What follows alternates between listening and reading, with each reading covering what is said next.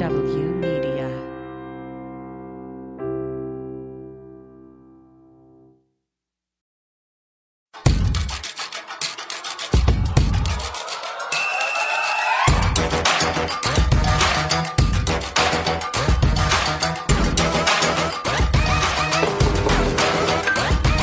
Welcome to Feminist Buzzkills Live, the show that thinks Matt Gaetz would make a great toilet scrubber. I'm Liz Winstead, and I'm joined as always by my co-host Moji Alamo Hey. And sadly absent from the program today is our third co-conspirator, Marie Kahn. Somehow our hearts will go on because we have to do a show with or without Marie. And it is a big ass show. Coming up, while the world sets Josh Hawley's cowardice to music, we're going to fill you in on his relentless history of reproductive repression. And Indiana is going hard on their race to the bottom of abortion access. Plus, the Christian extremists Operation Save America are having their national hate convention this week in Nashville. And we'll talk to Kim Gibson and Derenda Hancock from the Pink House Defenders and We Engage about leading coalitions of activists to directly confront their hate on the streets and at their churches. Plus, AAF bad guy analyst Kat Green is here. She's been watching all of OSA's training sessions at this monstrous event, and she's going to break down their strategies and tactics to drive their anti abortion party bus. But before we get to that and updating you on the latest closings, bans, and where access is saved, we cannot move forward until we offer up some thoughts and prayers for alleged teen enthusiast Matt Gaetz. Thoughts and prayers, Matt Gaetz. Thoughts, Thoughts and and prayers. prayers. He So last- the wrong person. Oh my God, he really fucked around and found out. so last weekend, when speaking at a Turning Point USA Student Action Summit, which, like, wow, they had no other options. Demented Lego Man stunt double Matt Gaetz claimed that abortion activists were unfuckable. But then, because that's that's not great, but okay. But then he doubled down by tweeting a picture of 19-year-old activist Olivia Julianna, who happens to be a political strategist for Gen Z for Change and notable tall woman. anyway, she managed to spin his crap into gold, essentially springboarding office slurs to raise over $750,000 for abortion funds in like three days. And they're still accepting donations if you want to throw some coins in their direction. Oh my god. It's so good. And she was just like, I don't, I don't care, Matt Gaetz. You know, you're gonna body shame me. Uh, we're gonna raise money for abortion. And, you know, to have that, like, he's either Beavis or Butthead. I can never tell which one. He's Uh, both. He is maybe, yeah, he is a combo. He's both. Yeah, but like to literally have Matt Gaetz, who has been literally there is an ongoing investigation into his proclivities with teens and not just one, but like, what are you doing, Matt Gaetz? Um, and and he's like, I'm like, A, you let this man speak at a youth a youth summit, and then B, he's like, you know what I want to do? I want to attack a teen. Like if I was him, I'd be running away from anything youth related. But um, clearly, men like him don't learn. well, there was so much, there was just so much going on. Um, the t- you know the turning the turning point or whatever they're is that what they're called turning point I think their Turning Char- Point USA is Charlie name. Kirk's outfit. You know, Josh Mhm. Hawley spoke at it, Ted Cruz spoke at it, and they all try to be like hipsters at it and edgy, and it always lands like so fucking hard. And so, um, poor Matt Gaetz. Um, well, Matt Gaetz, thank you for um helping uh, helping raise money for abortions because we need it. So, Matt Gaetz, you guys is good for one thing: raising one money thing for only. abortion, raising money for abortion Mhm. and we need it right now. So before we get to some stories, I just want to quickly run through the landscape of where we are at each week. We like to open the show telling you where the bands are, where the clinics are closing, where the stays are happening, and where good things are happening. This week there is not a lot of good stuff, but let me kick it off quickly. So a lot of these bans, the clock started ticking 30 days after the judgment was issued by the Supreme Court in the case. And the Supreme Court issued that judgment on Tuesday. So a lot of these bans are going to take effect 30 days from Tuesday, which is August 25th. So Tennessee, August 25th, their trigger ban, which is uh, going to go into effect, means abortion with no exceptions for rape and incest, only with exception to the protect the life of the person who is pregnant. But, you know, Tennessee gets to decide like w- at what point you get to intervene, which is terrifying. Um, also, what's terrifying about that, I don't, I know you don't want to do the run through, but they have no, like they get to indict someone and then the doctor might have to defend themselves, which is. Well, that's in all of these cases. Oh my almost. gosh. Yeah, that's in almost every single one of these cases, which is just incredibly wild. Idaho, they have a six week and a bounty that takes effect August 25th, but Planned Parenthood is suing against both of those, the Texas style bounty and the six week ban.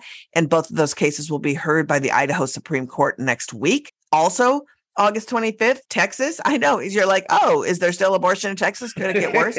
oh, it turns out it can. Texas is trying to get rid of that six week ban and just have a total all out ban on abortion. That's going to trigger it out into effect. And also, it means that uh, if you're a doctor and you induced an abortion, you can get up to 20 years in prison if the abortion is unsuccessful. I'm not sure what that means. Um, I'm like, what happens if it's successful? Abortion? What happens if I it's mean, successful? I don't know. I don't know what an unsuccessful abortion is. Super weird. Uh, the law also it has a fine of $100,000 for each violation. The law does not include for exceptions for rape and incest, but it does provide for medical emergencies, which, as we know, the state of Texas uh, defines as zero things as a medical emergency. Maybe if your Viagra doesn't work, I don't know. Uh, injunctions, TROs, these are temporary restraining orders that put bans on hold.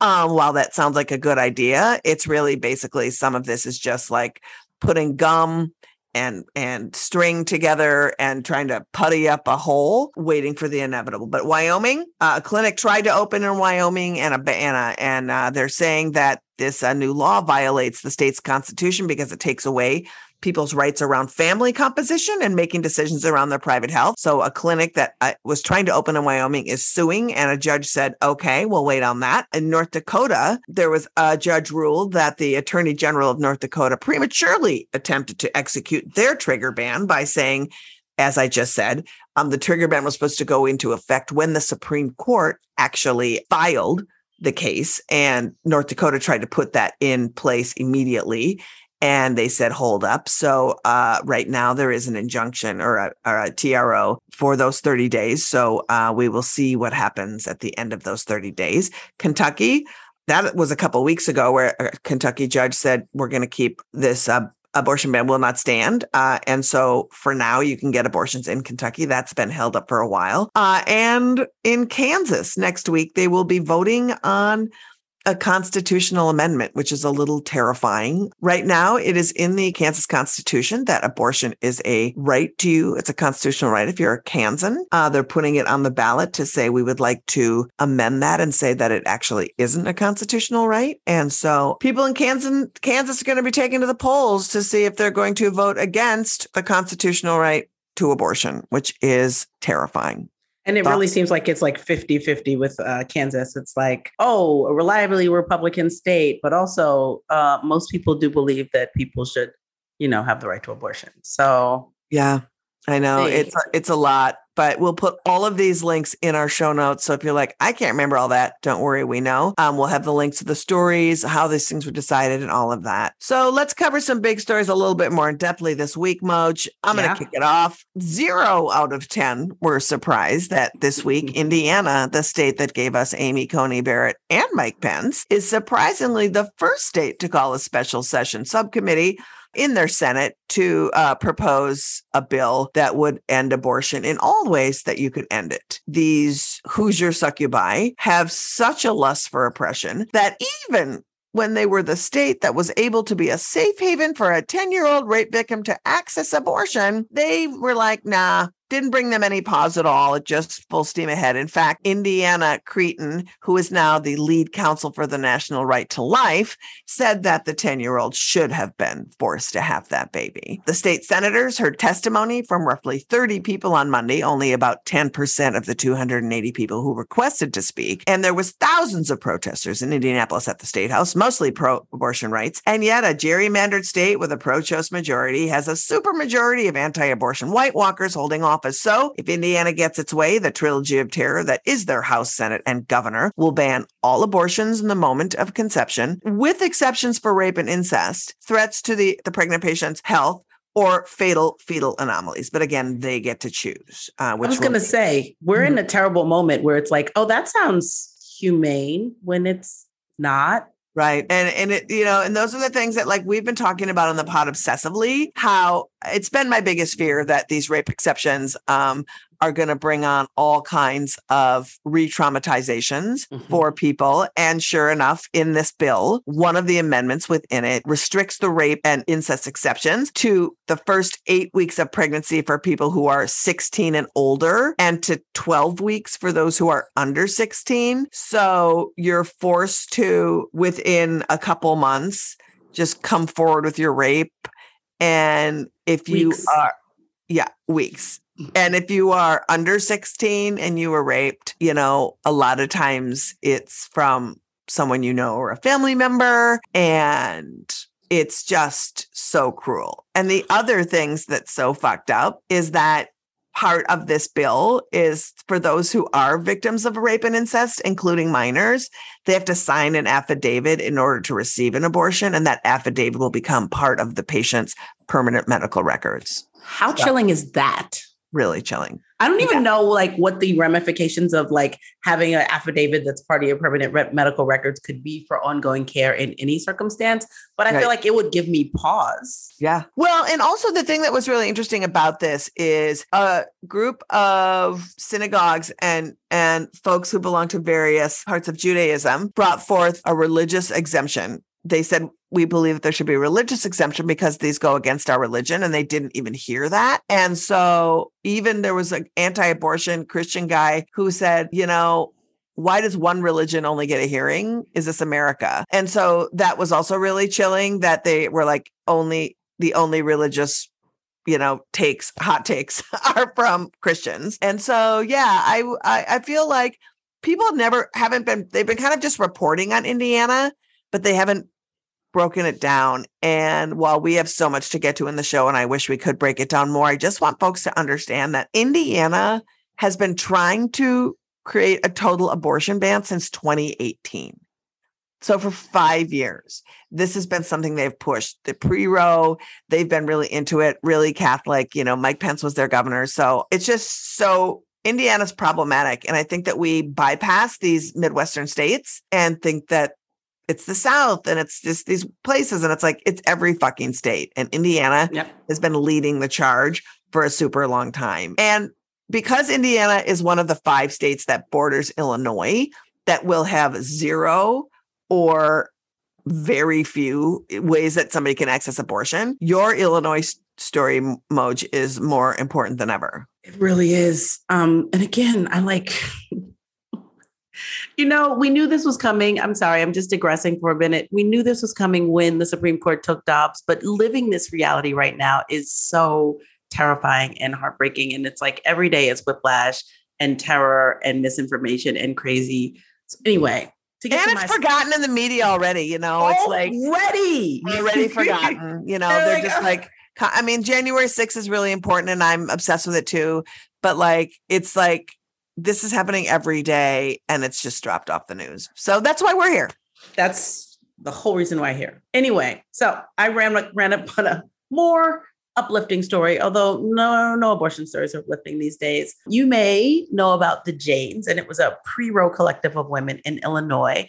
And they just a handful of women, I think less than 10. College girls. Yeah, college girls just work together to get people to safe abortion back when le- abortion was illegal, kind of well, kind of like right now, right? We're, we're post, they were pre-Roe and here we are post-Roe and we're back to abortion being legal in a growing number of states, but not Illinois, this little haven of abortion access in the Midwest. And an activist named Tamar Manasseh, um, she was inspired by the recent documentary on HBO about the Janes that really dug deep into the work that they're doing, and it's still available on HBO. And she was just inspired to revive that kind of work. And fortunately for her, she's in a safe space. She's in Illinois, um, and she's partnering with the Chicago Abortion Fund and basically working to fight misinformation about abortion and connect people with resources and access to abortion care. So she's based in Illinois, but she also travels. And one of the things that they're doing, which I think is interesting also a little weird, but also, you know, you have to start somewhere. Is they have these shirts that say Jane, and they essentially want it to be an invitation for people to talk about reproductive rights. So, of course, it's heartbreaking that what is this, 50 years later, we need this again, but it also is kind of uplifting because the Jane Collective was a very it's a very white network. It was um, in the clips I've seen of the documentary. I know Liz, you've seen it. I haven't seen it yet. Uh, there's like one black woman, mm-hmm. but I'm excited to see a black woman claiming this work and really trying to reframe it through a reproductive justice lens, specifically targeting black and brown people who need abortion care. Well, so and was, I think that that's so cool. I love yeah, it. Yeah, I do. I really love it. And that was and like, you know, it, and it's like, I don't know. We've been to so many clinics and, you know, escorting is, um, a predominantly white game. Mm-hmm. And a lot of that is because it's privileged to be able to do something for free on a Saturday afternoon, right? Mm-hmm. And so I think that creating a safe environment or a way to have conversations where somebody that looks like you is open to having a conversation with you about abortion. And, you know, the Janes, it's pretty interesting. You know, if you don't know the history, it's very quickly. College girls started getting phone calls. Can you help my friend get an abortion? And uh, they started a network where they were giving people and accessing people to a guy who was not a doctor but knew how to perform abortions. And then he taught some of these college girls how to do early abortions. And they did about 14,000 uh, abortions, and 99.9% of them were safe abortions. I think anybody who had trouble really not reported, but it's a fascinating way to put yourself on the line for folks and um, i'm really glad that that's happening and i'm really excited that black women are just taking it and saying i want to do this for mine. Yeah. i want to do this. Like exactly. we need to be present. And i really like that she goes to the south side of chicago right? She doesn't wait for people to like show up at a clinic and be like what what do i need? I think there she's very much like i'm going to where people are and i'm letting people know about what's happening in the states because we you know, we read this these articles all the time. A lot of news outlets are not reporting any longer. If you are not compulsively fascinated with this issue, you may not be paying a lot of attention. And I like that she really goes to where people are and is like, this is what's going on. You should know. This is what we can do. So that was really exciting that that was really good for me. I love it. And so we'll put the link to if you want to get a shirt and support their cool work. I think it's wearejane.org and we'll put mm-hmm. that in. The shirts are cool. They're black or white and they just say Jane on them and it's kind of great. And I'm sure they're going to be like targeted and people are like, "Are you Jane's revenge? Are you the ones who are spray painting on fake clinics?" And it's like, I guarantee you uh, they are not.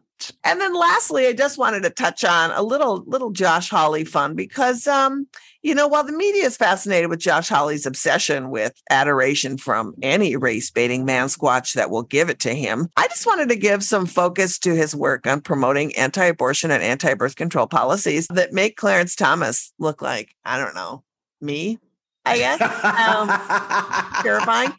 But like, so Josh Hawley, you know, he is very obsessed, as everyone has been paying attention to, with, you know, every single thing that's wrong so that he can have a fan base. But I was reading, and Josh Hawley was spent his career when he was the attorney general of Missouri and then in turn ran for Senate, he ran on this notion that he fought for Hobby Lobby at the Supreme Court and won. And he positioned himself as the Hobby Lobby lawyer. And I fought for Hobby Lobby and I was in the court and fought for Hobby Lobby.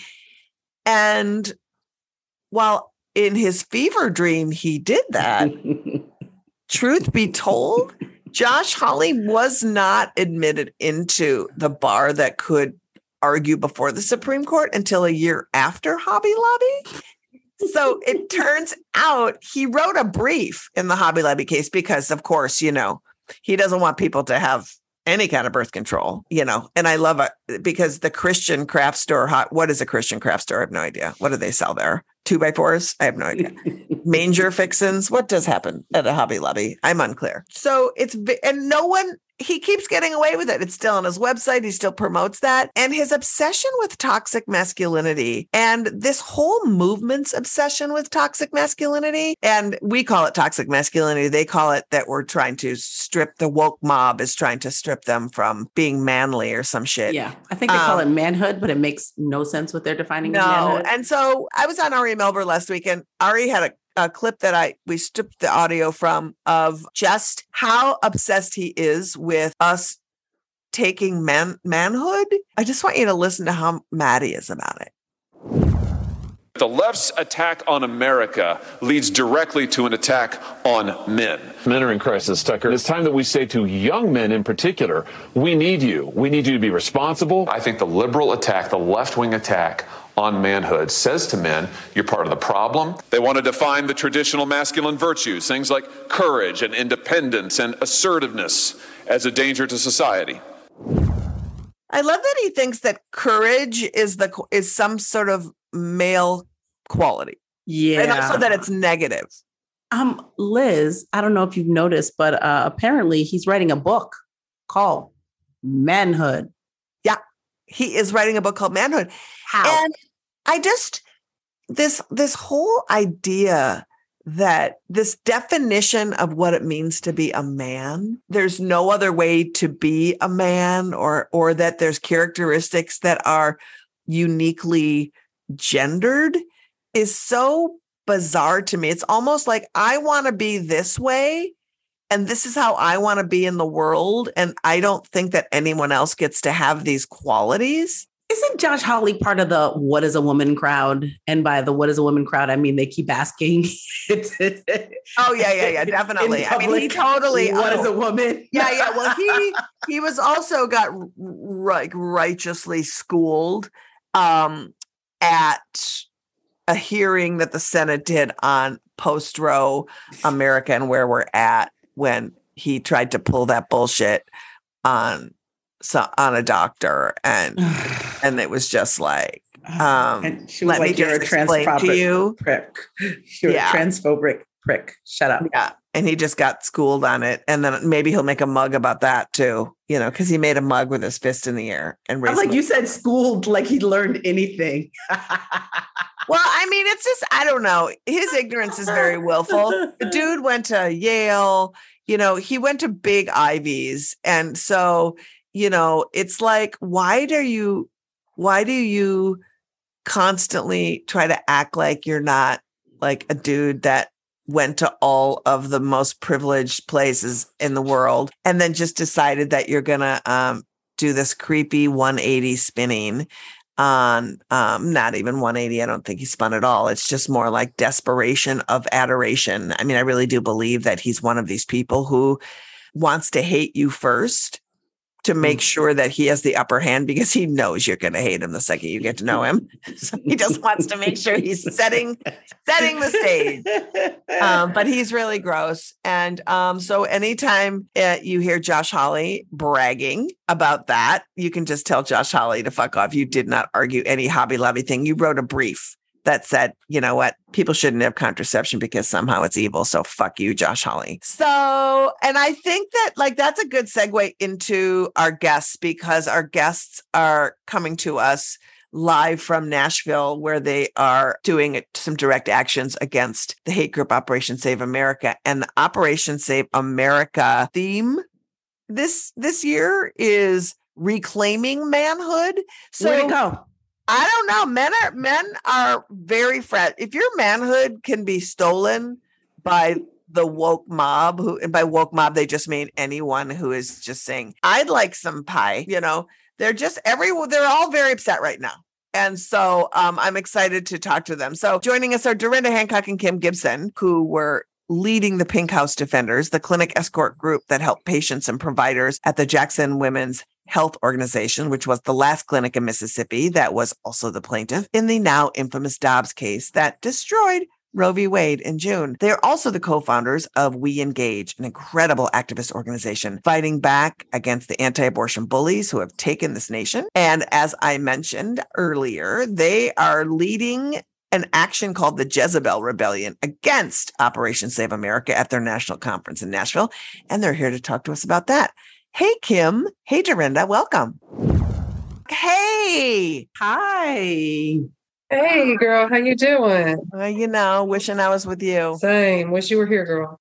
We have so much to talk about, but before we launch into Jezebel Rebellion and next steps for We Engage, I want to just talk a little bit about uh, your time at the Pink House, um, Pink House defending, and just take a little bit of a give people a little bit of a trip on how you all came to be and what defending that clinic was like and what it was like, you know, as you were coming to wind down as the clinic closed. Yeah, well, I was about to say, let Derenda start in that it started a long time ago, and we'll start there. It started in 2013 with Derenda and her partner James. So take it away, Derenda. Yeah, I've been out there about nine and a half years now. A couple people have been there that long. Um, we came together as a little motley crew because that's what we were. Um, and it's always been the last clinic in the state since I've been there. So all these people talking about seeing 20, 25 patients a day, kind of comical, you know, even back before everything got as bad as it is now, 50, 60 patients have always been the average. So we've always kind of been, everybody gives me a hard time, but you know, the antis call clinics abortion mills. You damn straight that's what we were. Mm-hmm. We didn't have any choice because when you're the only one in the state and people are still coming to you from Alabama and Louisiana and everywhere else, yeah, we've always taken care of all the patients we possibly could day by day. you know, it always it always fascinates me when people are like, "Well, um, you know, clin- there's clinics that do other things," and I was like, "Aren't they lucky?" Like every clinic that I know, it's like they act like there's not a need to simply be a place that provides abortion. Like you would never scream at a hair salon for like, "Well, why don't you do?" Foot massages too. It's like, because bitch, all day, every day, we got people who need haircuts. So, like, why is that so hard? Mm-hmm. Exactly. And I, I love to it. tell people, no, we don't do anything else there. We do abortions. Oh, and we do birth control. That's all our staff has ever had time to do. Yeah. You know, I know mean- it's wild. And so defending there, and you know, I've I I had the pleasure of being invited by y'all several times to come down and guest court and to have some make some trouble and uh, just celebrate who you are. Um, it's it's this, it's a community that it was so tight and lovely, and I I observing both of you in your work has been just really an honor. And I learned a lot from how good you are at listening to those assholes so that you can be stealth in your responses. And I think if you could give anybody, both of you, some tips on knowing when to pounce and knowing when to listen to them so that you're super effective because I think it's a massive skill. Well, I'll say this information is power. And the more you get of it, the more power you have. Then you have to know how to deploy it. And it's all tactical.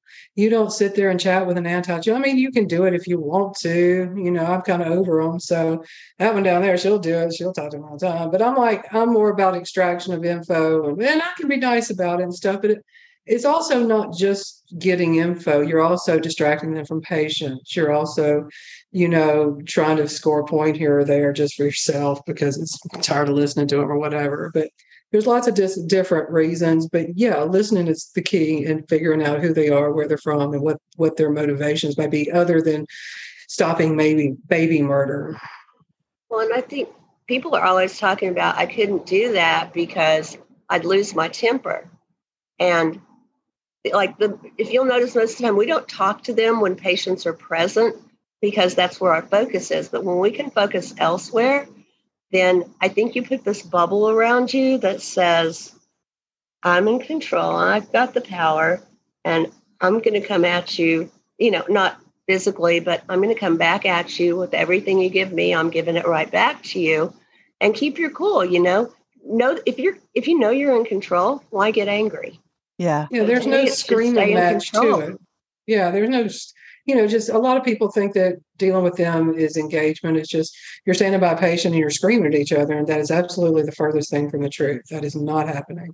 Now, I might say something. I, I, I have said something with a patient next to me before. Oh, hushed up. But it gives them the sense that I'm in control of that space. Mhm. It gives them confidence that I know who that is. It gives them confidence that I'm not afraid of them, and you shouldn't be either. Mhm. So there's lots of different reasons and ways to, to do that. But, you know, trying to figure out who's who and from where, because we got a lot of travelers and you never know who's at your clinic or what their intentions are. They're like, oh, well, I've never done anything until you do. Right. You, you know, you've been benign until you aren't. So that's the main thing is information gathering and trying to figure out who's from where and what their motivations are. And then and the I think they tactical give a lot just- away. They love to talk, and so they reveal sure. a lot. They're They like love to straight talk up about themselves. monologuers in that sense of like, oh, bad guys just want to monologue about their bad stuff. I feel like that is very much their vibe. Yeah. I just want to say too, it I like I like it also because um you're forcing them to recognize your humanity, whether they choose to or not. But you are human beings in the world in front of them, and you're not a statistic or a number or anything else. And they can call you a Jezebel all day long. But the fact of the matter is, they have to deal with you as that person. Mhm. And, and they're made aware that there's no welcome mat for you here. There's you're not just going to stand here and do whatever you want to do, which they kind of do when you got no cops or anything. But you know, it's like you. It's not like just turning away from them. Put it that way. You you can direct their behavior with some of your own. So you do whatever's necessary for the the job of the moment, whether it be assisting a patient or trying to find out something, distracting them from a patient, something to that effect. You just do whatever's necessary at the time being to do what needs to be done. So the beautiful pink house has closed, um, which is a sad moment for all of us. And seeing videos of the pink house and the protesters outside was always distressing. It was like entirely too many people.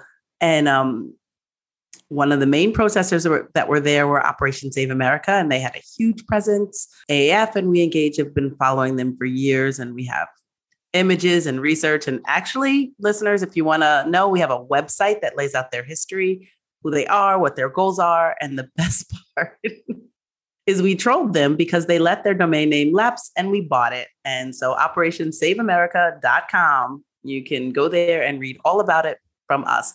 But can either of you kind of lay out a brief history of the group and what they do? Specifically, Operation Save America. Okay.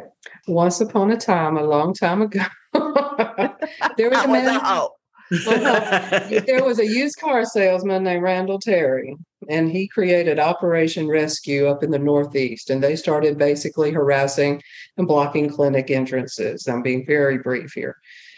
And they, you know, what was it? Summer of Mercy. I mean, these things drew thousands of people to places. It was terrorism. It still is terrorism. But it was quite horrific because the things they were doing before 1994, and we'll get to 1994, is that they would put, chain themselves inside clinics. They would drag cars in front of doors. They would do whatever it took to stop people from going in those clinics. And so after D- Randall Terry, there were a few different leaders. The last uh, before the current is Rusty Thomas and now Jason Storms. With Flip Benham, Flip Benham was before Rusty, and uh, he changed the name to Operation Save America. And the, the name says it all. They believe to save America, it's going to take a biblical worldview, stopping everything that's against their God's law. And we're going to be ruled by their God's law. That's their goal. It's just abortion is first. That's the low hanging fruit. So they use whatever tactics they can. They're well funded, obviously. So they will they are underhanded and they will do whatever you they see fit to to get to the place they want to be, which is basically a, a I've learned it's a theonomy these days. That's a different thing, but they want their religious beliefs to rule all of us. Yeah, and don't they um also like have a whole doctrine? It's called the doctrine of the lesser magistrate, and they basically have created a series of laws and and guidances that basically absolve them from following any kind of laws or rules or anything, saying that if it goes in opposition of God's law, then they don't have to obey it, giving them every opportunity, right, to just be Pretty shitty. much. Pretty much. Ignore Roe was one of the things. They were all about judiciary doesn't make law, da da da da da. Well, now that they got this law, now they're going to have to rethink that because now everybody else should ignore it. And, you know, Well, I'm a big fan too. They have this whole thing, defy tyrants, and my whole thing is taking it back. So I've been using defy tyrants as a hashtag on everything that we do so that their hashtag goes totally. they are limp. the tyrants. Yeah. Uh, they so are I the would totally suggest while Yeah. you're there and as you're posting, please use defy Sure. tyrants. Let's I think I will. destroy Thank you so much. Absolutely. yeah, no, yeah, that's yeah. great. Yeah.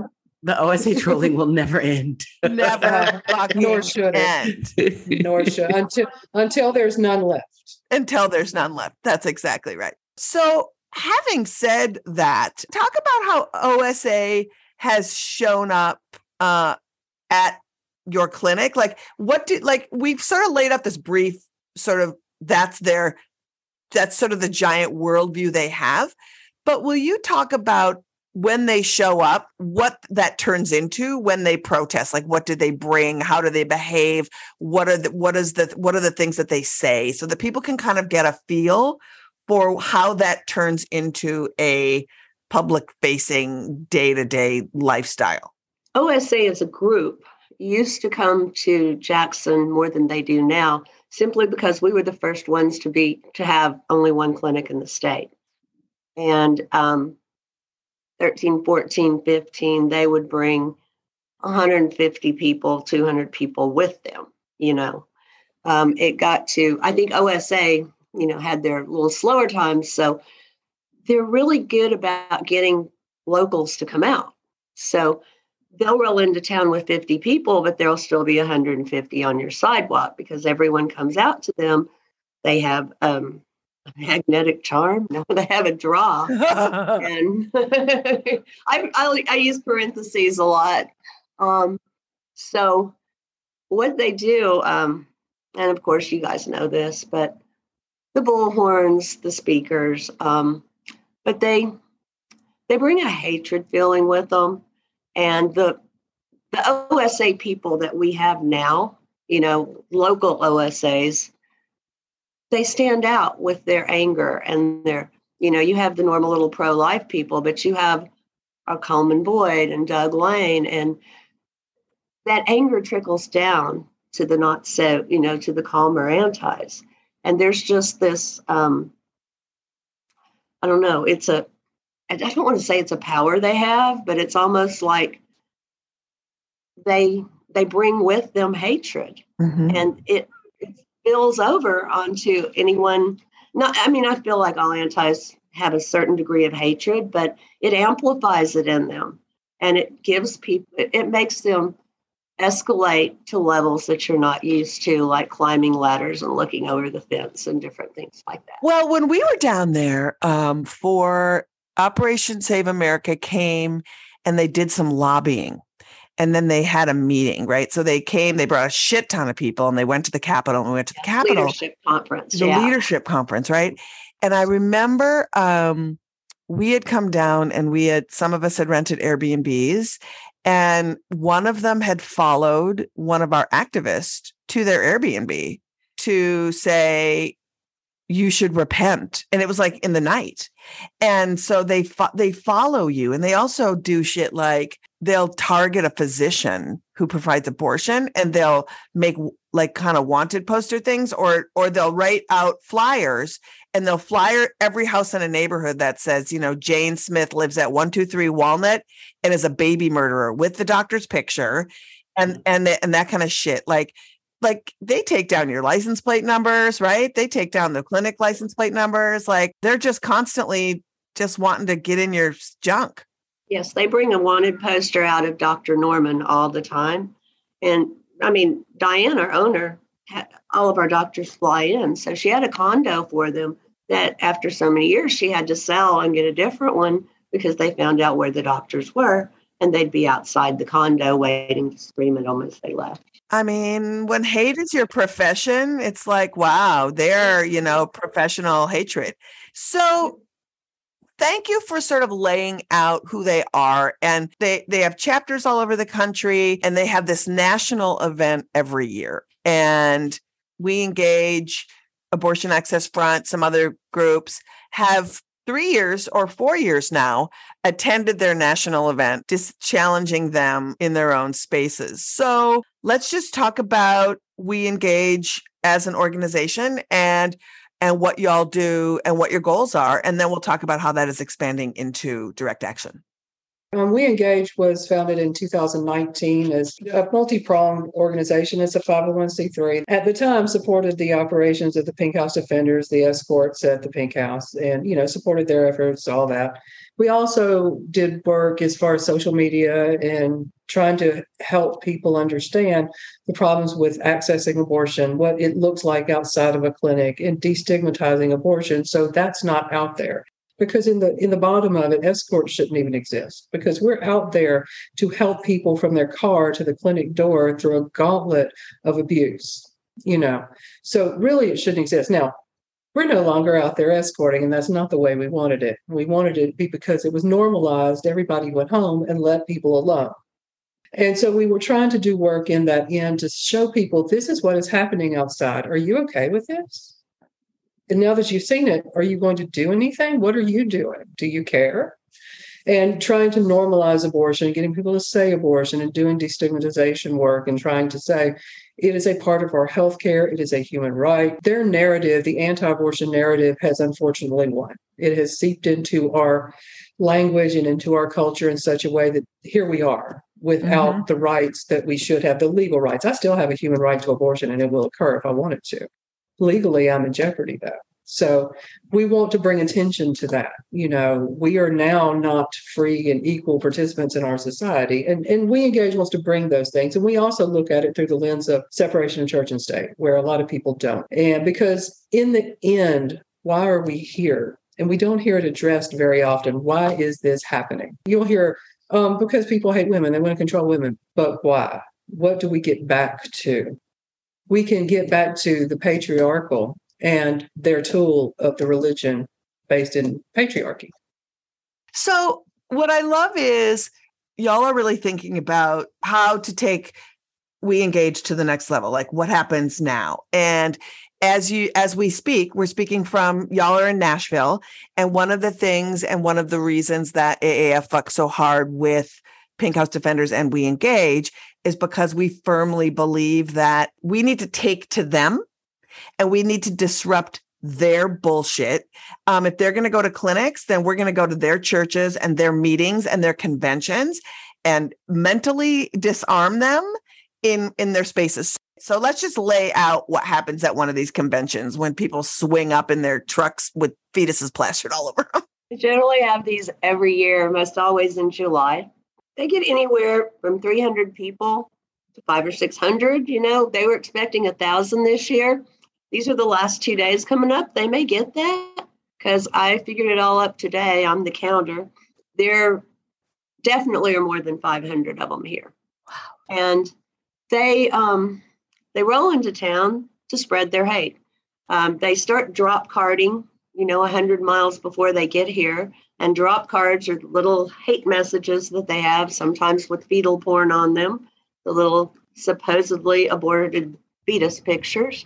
You know, besides clinics, they'll terrorize anywhere. They're terrorizing people just trying to go about their daily business and enjoy life. You know, that's if I'm a tourist, I'm like, I don't know if I want to come back here with all these crazy people. So, you know, they're they're spreading hate and to a degree they're spreading fear. You know, you're like, why is someone over there on a speaker screaming about repenting or you're going to hell, especially in Nashville? You're here to drink and party and go to a concert, you know? And so tell me what what are you guys doing to disrupt their shit? So they're still going outside of clinics. There's hundreds of them outside of clinics. So tell tell folks some of your actions, some of the literature you've made, like how you are taking them on and shitting on their narrative and kind of breaking up that narrative. Well, we, we have some great signs. Kim designed those. Um, we've she's got some OSA signs that are perfect. You're probably going to have to read them off because I forget exactly what they say. Um, but we have uh, one of our favorites, of course, is the giant honk for choice sign. And, you know, we've just gotten great reception from people driving by with that. But the little 18 of us that we have right now, because a lot of folks, you know, have personal things and couldn't make it. So we're a very small group compared to theirs, but we're also feisty as hell. So we're out there on the corners, right with them in the middle of what they're doing with our signs and our literature.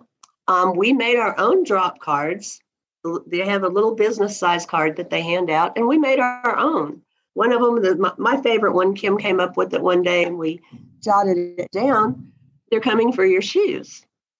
Because seriously, once they get us, you know, no more reproductive care, they're going to be going after our vote.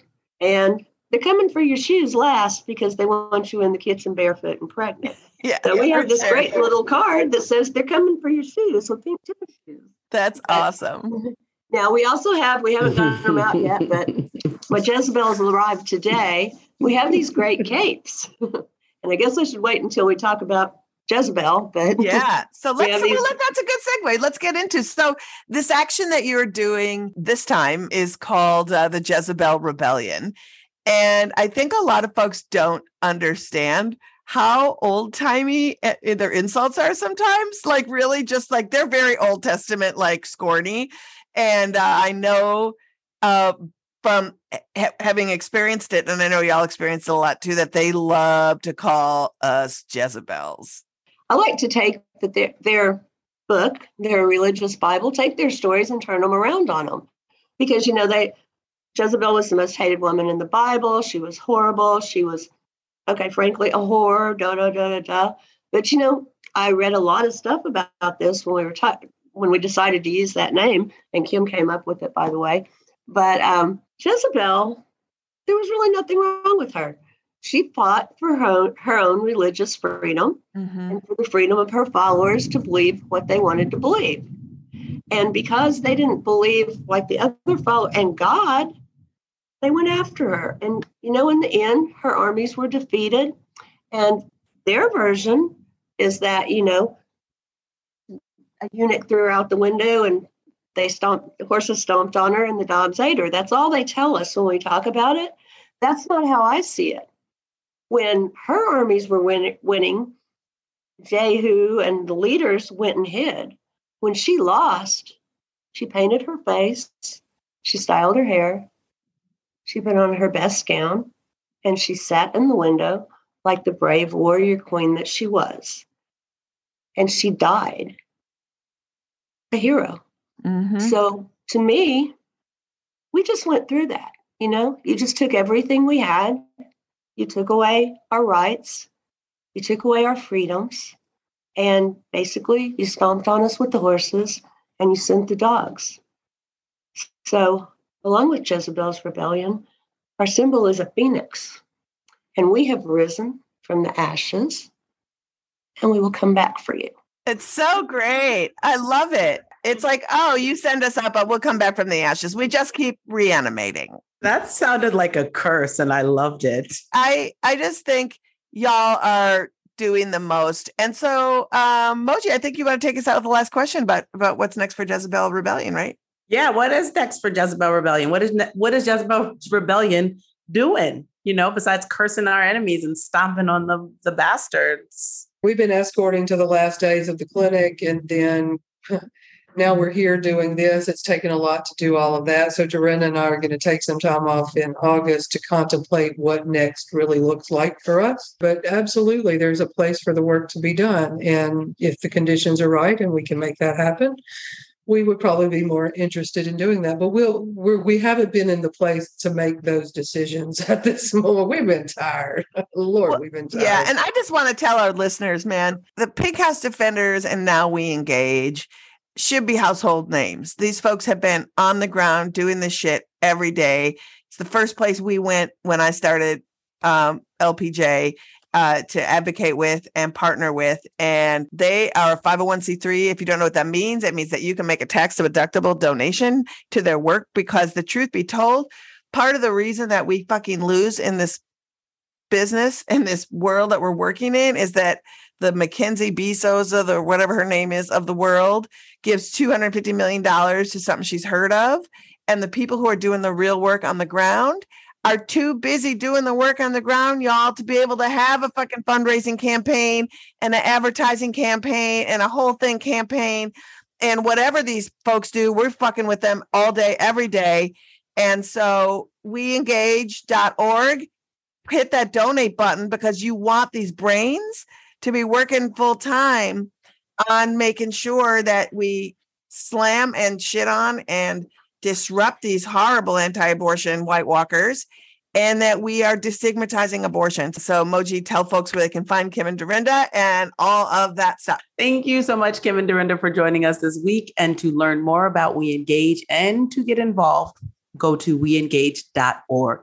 And you want to learn more about the history of OSA, go to OperationSaveAmerica.com. That's right. Donate to these guys, get them going, and follow them on social. Where can we follow you on social, y'all, to see all of your posts and all of your disruptions this week? We have all kinds of platforms. Um, that we have Facebook Pink House Defenders as well as We Engage because Pink House Defenders haven't really gone away yet. We're always going to be in our heart and soul. So um, we have both Instagram, Pink House Defenders, and We Engage. Uh, we Engage Pink House Defenders on Twitter. And we have Pink House Defenders TikTok. Oh, the Pink House Defenders TikTok is awesome. Yeah. So follow them all. We follow them all. Love you and carry on with your good work. So wish I was with you in Nashville, but um, you know, I'm with you in heart and spirit. Wish you were here. Thank you. Thank you. Thanks for having us. Kim and Derenda laid out the overview and details of Operation Save America's public terror campaign, but here to talk about what they do in the shadows, how they plot, organize, what happens at their secret meetings, is our AAF security and research guru, Kat Green. Hey, Kat. So, Kat, I'm super psyched to talk to you. Uh, we just talked to Kim and Derenda, and they laid out for us sort of OSA's external plans, you know, how they take to the streets and how they're preaching in the middle of medians and 300 strong. It's outside of clinics and outside of mosques and all that kind of stuff. But they also, during this this time and also subsequently throughout the year, have these summits where they kind of make their plans for the future and what they're doing. And and you're somebody who has followed not just on their national day or I mean week that they all get together, but like throughout. So I guess what I wanted to first ask you is in the course of you watching them throughout the years in a pre-Roe space, what what have you observed as their as their model? And then and then we'll get to like what it feels like they're doing now after row. So what are some of the things that you saw them working towards, you know, in the past couple of years? Sure. Well, last year when we were in Phoenix, we definitely saw, you know, it was a changing of the guard. Jason Storms was sworn in as the new national director, and then Lucas Childress and uh, Darren Stid were his assistant directors.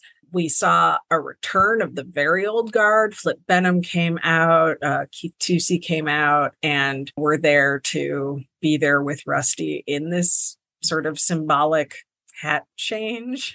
well, um, hold on a second. Before you continue on, I think that we should a little bit talk. We talked a little bit with Kim and Derenda about Flip Benham and Randall Terry and sort of the origins of Operation Rescue turning into Operation Save America. But maybe Rusty Thomas held the job for the longest, right? I think he was there the longest. And he's the guy that was the head of Operation Save America before this new dude, Jason Storms, took over. And what was sort of the vibe under Rusty before that? Well, Rusty was an actor. Yes. And um and. You know, but also like a showman in a in a certain regard, right? So it was very fire and brimstone. It was very showy. He would cry, he would scream, he would gnash his teeth. It was very dramatic. But weirdly, I, I have to say I miss Rusty.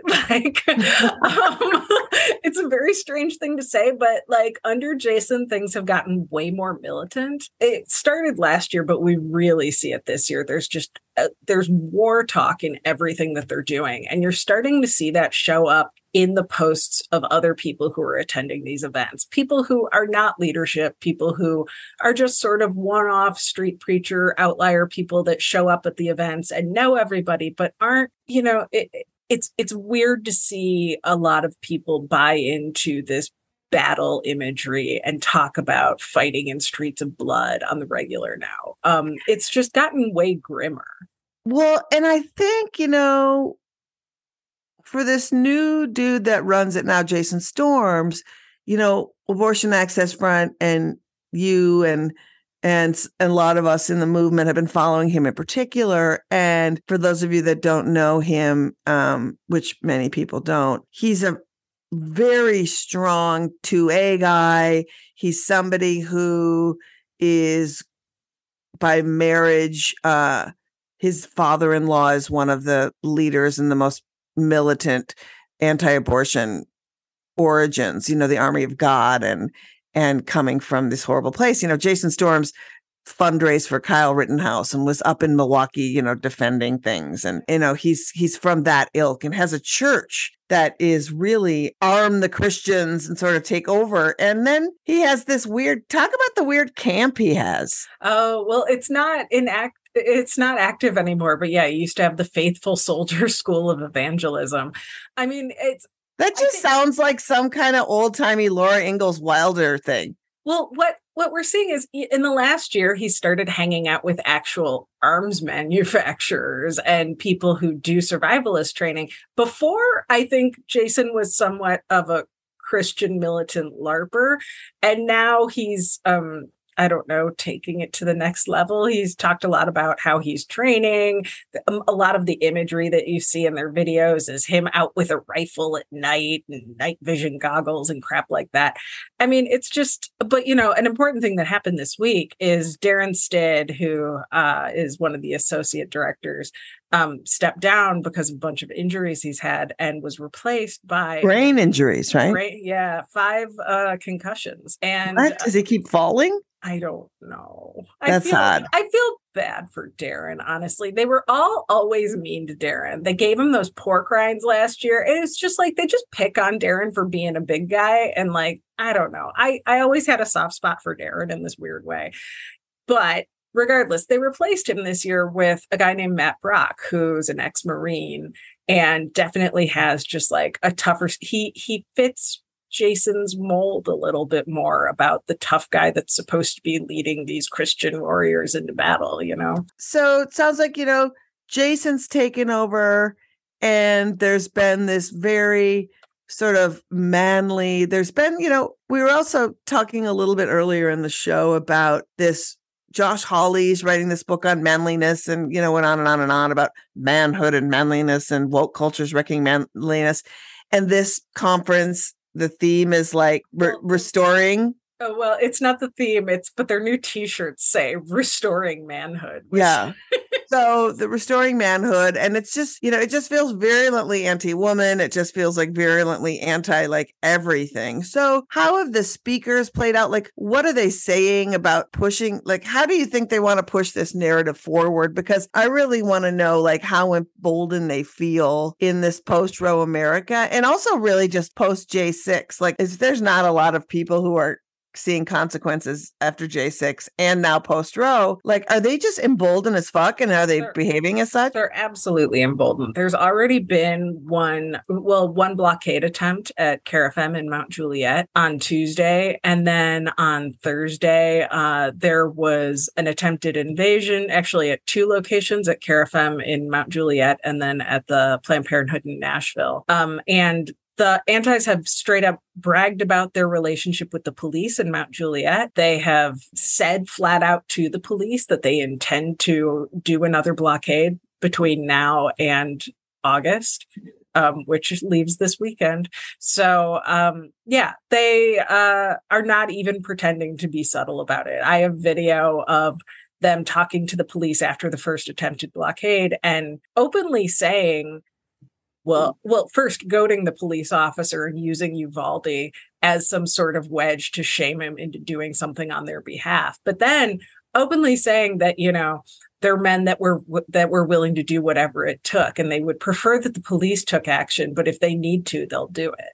Well and that feels really it, it just feels you know i think in the larger scope you know we've just seen this conversation when it comes to you know all forms of just lawlessness and things that are happening. But when we look at the anti abortion movement, you know, it was, I was just, you know, watching Indiana play out and um, the laws they're proposing are, are really harsh. And, and, you know, the, the new sort of chief counsel of National Right to Life is from Indiana. And, you know, this is the mainstream organization saying that 10 year old shouldn't have been able to have an abortion. And, you know, I'm, as I'm watching some of the tapes and some of the speeches from the meeting in Nashville, the OSA meeting, the intolerance is grown. And this is the first year that I've seen it. I saw a little bit of it in the past couple of years, but this is the first year where one of the speakers is somebody who writes all the legislation for abolish human abortion, right? Yeah. Um, strategic ways of getting into office and talk a little bit about how they're planning and where they're looking to run and where they think they can win. Yeah, there's a lot of strategy talk in terms of how to push legislation to enforce trigger bans or new abortion bans at the state level and mm-hmm. how to get those written in a way so that they would escalate to the Supreme Court in a bid to get personhood written into law nationally. Yeah. And so the second that things went back to states' rights, they're like, right, but also we need to make this a national issue. They they absolutely want a total ban on abortion. They want criminalization. There's a lot more talk than I've ever heard before about them wanting abortion to be punishable as murder for women and other pregnant people. Yeah, it used to be the doctors they would focus on and and this trend we're really seeing also taking the patient and the women and and really doing that. And you know every meeting so far and that feels really scary. And, you know, just going back to Indiana, because it's just in the news right now and, and continuing, one of the things that happened in Indiana that we talked about, and it scares me, is in the pro choice side trying to amend anything or get things in, a Jewish organization tried to get a hearing on religious exemption and they turned it down in Indiana. And so, you know, as as we as we hear people talking about on a national scale what to go to the Supreme Court, how to protect abortion and religious liberty is one of those ways. Um, to see that states are flat out turning that down, it'll be super interesting to see. And I would actually like the Supreme Court to actually have to take a stand. Are you saying we live in a Christian nation, or or are you not? Well, that's the other thing that has had a serious uptick is just a flat out open statement that yes, their goal is to have a Christian dominion.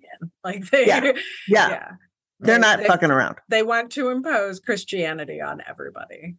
I, and it's and you know and this is just this microcosm of these series of meetings and and i guess the good and bad news about these folks is that they do reveal a lot about what they want to do in really stupid ways. They're not very strategic. They say a lot of the quiet parts out loud. When people are looking at ballots and they're looking at like who's running, what would you say to people? How should they be looking to see if their people could be associated with these folks? You know, it's like, do I have a garden variety Republican asshole who's just a terrible human? Or do I have one of these extra people? I mean, that's tricky because it's, I, it, well, it's actually not. I mean, it really just boils down to doing research on whoever you're voting for, you know, but mm-hmm. that's not easy for a lot of people. I would say find out who their church is because a lot of times that's revealed and you can find out what the tenets of their church are pretty easily and, and that can lead you down a path. But also, none of the people who are like anti abortion or even flat out abolitionists hide it in their political campaigning. You know, they, that's true. They wear it on their sleeve. They're proud. That's a selling point and the people you know they they don't really care if any of the left-wing people vote for them. They're going for those hard right people and they're not compromising. And honestly that's that's the bigger takeaway for me is that so many people on the left keep trying to course correct center instead of just being true to whatever their beliefs are and going right. forward that way policy wise you know yeah because i mean who even knows what those words mean anymore they're useless and um words have no meaning either so right but extremism is real i feel like extremism is real it's Kat, so real. um Thank you. There's a couple more days of this conference left. and we're going to wrap up after this question who is speaking and what are you going to be looking for? And can uh, people watch it if they were just at their houses? Can oh, they watch yeah. It? If people get bored on Friday night or Saturday during the day, they can absolutely watch this on the Operation Save America Facebook page or on the Parkway Baptist Church, Smyrna, Tennessee page on Facebook. Amazing. Uh, they'll be live streaming those. And uh, tomorrow, X national director Rusty Thomas will be speaking. So that'll actually be kind of fun. Yeah, you can see Kat's boyfriend. He's actually he's like from Central Casting of Fire and Brimstone, like nuttiness. He'll scream, and, he'll cry. All of his kids are there, you know. But yeah. like honestly, he'll say abortion's a men's issue. He'll say a bunch of stuff that you're gonna be like, what? Yeah, but I'm way less concerned that Rusty's gonna shoot me one day, you know? yeah, for sure. yeah. Um, and you know, I'm expecting another blockade attempt. I think yeah. Okay. Hurt. And is there any other heavy hitter speaking uh, over the course of what's coming up? Like anybody who's like going to be influential or? Well, other people speaking Friday night are um, convicted child killer Jake Eakin. And now that is a fascinating story. This this guy, we'll put a link to Jake Eakin's uh, story in the show notes.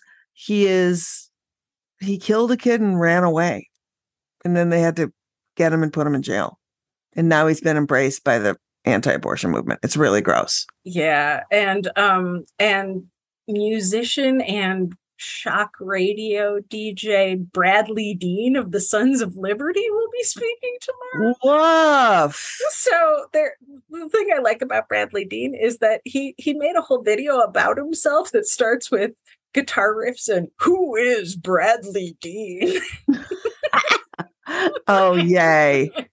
so tomorrow will be corny as shit. It'll be good. Oh good. There'll be some yeah, because there's been some serious uh just like droning on and on. You know, they had a you know, they just it, Oh, it there's been- sometimes it gets too much, but Some you have to watch it all. about- Some people have been talking about taking their wives' virginity and stuff. It is a lot. It's a lot. When they talk to the teens, it's always a bummer. Um, well, Kat, thanks. I mean, I think the more militarized, the more criminalized, you know, I just if you felt devalued um because of what you've seen and watched, that's by design. And I think it has escalated in a way that is a direction that we all need to be alarmed about, which is why we all need to jump up. Um, Kat, thanks for joining us and filling us in on the inner workings of these fuckers. No problem. Happy to do it.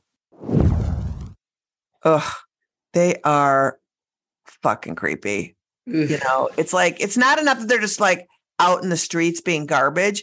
I mean, I think that that's how they want people to just dismiss them as, but they are doing serious plotting and vetting, and uh, they are just, you know, insurrectionists who prioritize abortion. Yay! For now. For now, I know, but you know, I just don't know. They seem relentless. They seem tireless, and um, I think they are tireless and relentless. They are. So uh, that leads us into our fake sponsor, which we couldn't do the show without the generosity of our fake sponsors. And it's always a bonus when that sponsor is a product about wellness. And I do believe a product that many of these anti abortion monsters probably use. Oh, absolutely. And Liz, you said it. I cannot stress self care enough. And these days, it's more important than ever to take care of your body, especially while you scream at strangers about what to do with theirs. And that's why I never leave the house without a six pack of Mike's Hard Communion Hooch. Mike's Hard Communion Hooch is the only energy booster the abortion clinic protester on the go will ever need, besides the love of Christ, of course. Mike's Hard Communion Hooch is an infusion of holy water, white Zinfandel, and trucker speed. Just pound a can of Mike's Hard Communion Hooch every time you need a blast of the Holy Spirit to keep you jacked up all day on that bullhorn, spreading God's word outside the abortion clinic. Visit mikeshardcommunionhooch.com to learn more and use code JackedOnJesus at checkout for 20% off your first order. And if hard communion hooch goes against your morals, try our Southern Baptist flavors like funeral casserole and tropical Baja rapture. Mike's hard communion hooch. How else do you think Alito stayed up all night writing that ruling? I feel confused about the non alcoholic. communion hooch? Is that just um is that just a funeral casserole with some trucker speed chopped It's, in you it? know, it's a little gravy, watered down, and uh, you know, maybe little fun bits of uh string beans in there. Some Uh, that is uh, that's, one- that's one of our that's one of our more um exciting products. I think got a lot of I'm options there. super excited. Also, Yeah. I feel like I don't see enough six packs outside of abortion clinics, so I'm excited for them. I don't see enough six packs anywhere. I am feel so sorely lacking in the seeing anything department. But now we're just blabbing. Uh, that's our show. That is our We're show. done. Yes, we had a good show. We had a good show. I'm very excited about it. Thanks to Kim and Derenda for being here. Make sure you sign up for updates from them at weengage.org and follow them on all the social medias at weengage for the number four good on Facebook and Instagram. And you can donate at weengage.org. All that, of course, is in the show notes. And thanks, Kat Green, for your insight. Check out all Kat's research into a bunch of different anti-abortion extremists at hypocritesunmasked.com and follow her on all the socials at Spy Girl Pics. That's Spy Girl P I X. Thank you so much for listening. We are here for you as we navigate these dark days. And we want to be a reliable info hub and a source of humor as we face some of the really hard times ahead. We're in this together. We gotcha. So you can subscribe, write a review, give us one, two, three, four, five stars. It's the best way for our podcast to reach more people. And by doing so, you're helping more people learn about this assault on abortion access. To keep up on all the latest repro news, follow us on social at Abortion Front on Twitter, Instagram, Facebook, TikTok, and YouTube. FBK Live is edited by Remy de Tournay and is produced by Abortion Access Front. And action alert if you missed our training kickoff to Operation Save Abortion, don't you worry. You can watch all the sessions and access the activity guide and sign up for upcoming trainings at operationsaveabortion.com. Also, we talked about the Janes. I highly, highly, highly recommend watching the Janes documentary on HBO Max. It's awesome. HBO Max, watch it on HBO Max, borrow somebody's password, do what you need to do, but it's really, really good. And AAF is tabling and speaking at Riot Girl Fest at Elsewhere, Brooklyn on August 10th. Doors open at 8 p.m. You can buy tickets at elsewherebrooklyn.com. This weekend, AAF is out in those Nashville streets, disrupting OSA with We Engage and a lot of dope activists. So follow along on all the socials for that. FBK will be live from Netroots Nation August 18th to the 20th. So if you're I know. So if you're going to Netroots in Pittsburgh, come see us do the show live and come to our booth. You can get deets and schedules at netrootsnation.com. And check out the cool shirts from We Are the Janes at wearejane.org. That's right. And speaking of the Janes, next week, Judith Arcana, an original member of the Chicago Jane Collective, will be joining us along with Jackie Fabulous, an incredible comedian. So we will be doing a deep dive into the first Janes, which is super exciting. Plus, join our Patreon. Come on now. You'll be supporting great content and get cool FBK merch exclusively at Patreon. And if you want to give us some dollar, dollar, dollar, dollar, dollars, we have super cool experiences. All pledges support this podcast and all of our activism at Abortion Access Front. Roe has burnt, so we need to take this scorched earth and do something good with it. And we are trying to with this podcast. So pledge patreon.com slash feminist buzzkills. And if you want to support Abortion Access Front in other ways, we have other cool merch and the donation buttons at aafront.org. We'll leave you with a definitely not dermatologist sharing his unsolicited theories about bovines and Botox. Enjoy your weekend.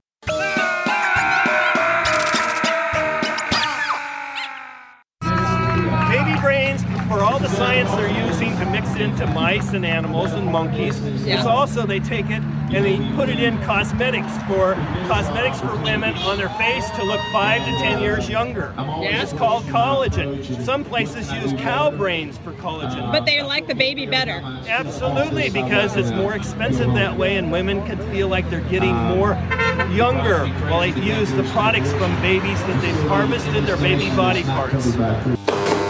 Feminist Buzzkills Live, the podcast from Abortion Access Front. When BS is poppin', we pop off. New episodes drop Friday. If you want to support our podcast and all the work of Abortion Access Front, like, subscribe, and join our Patreon at patreon.com slash feministbuzzkills.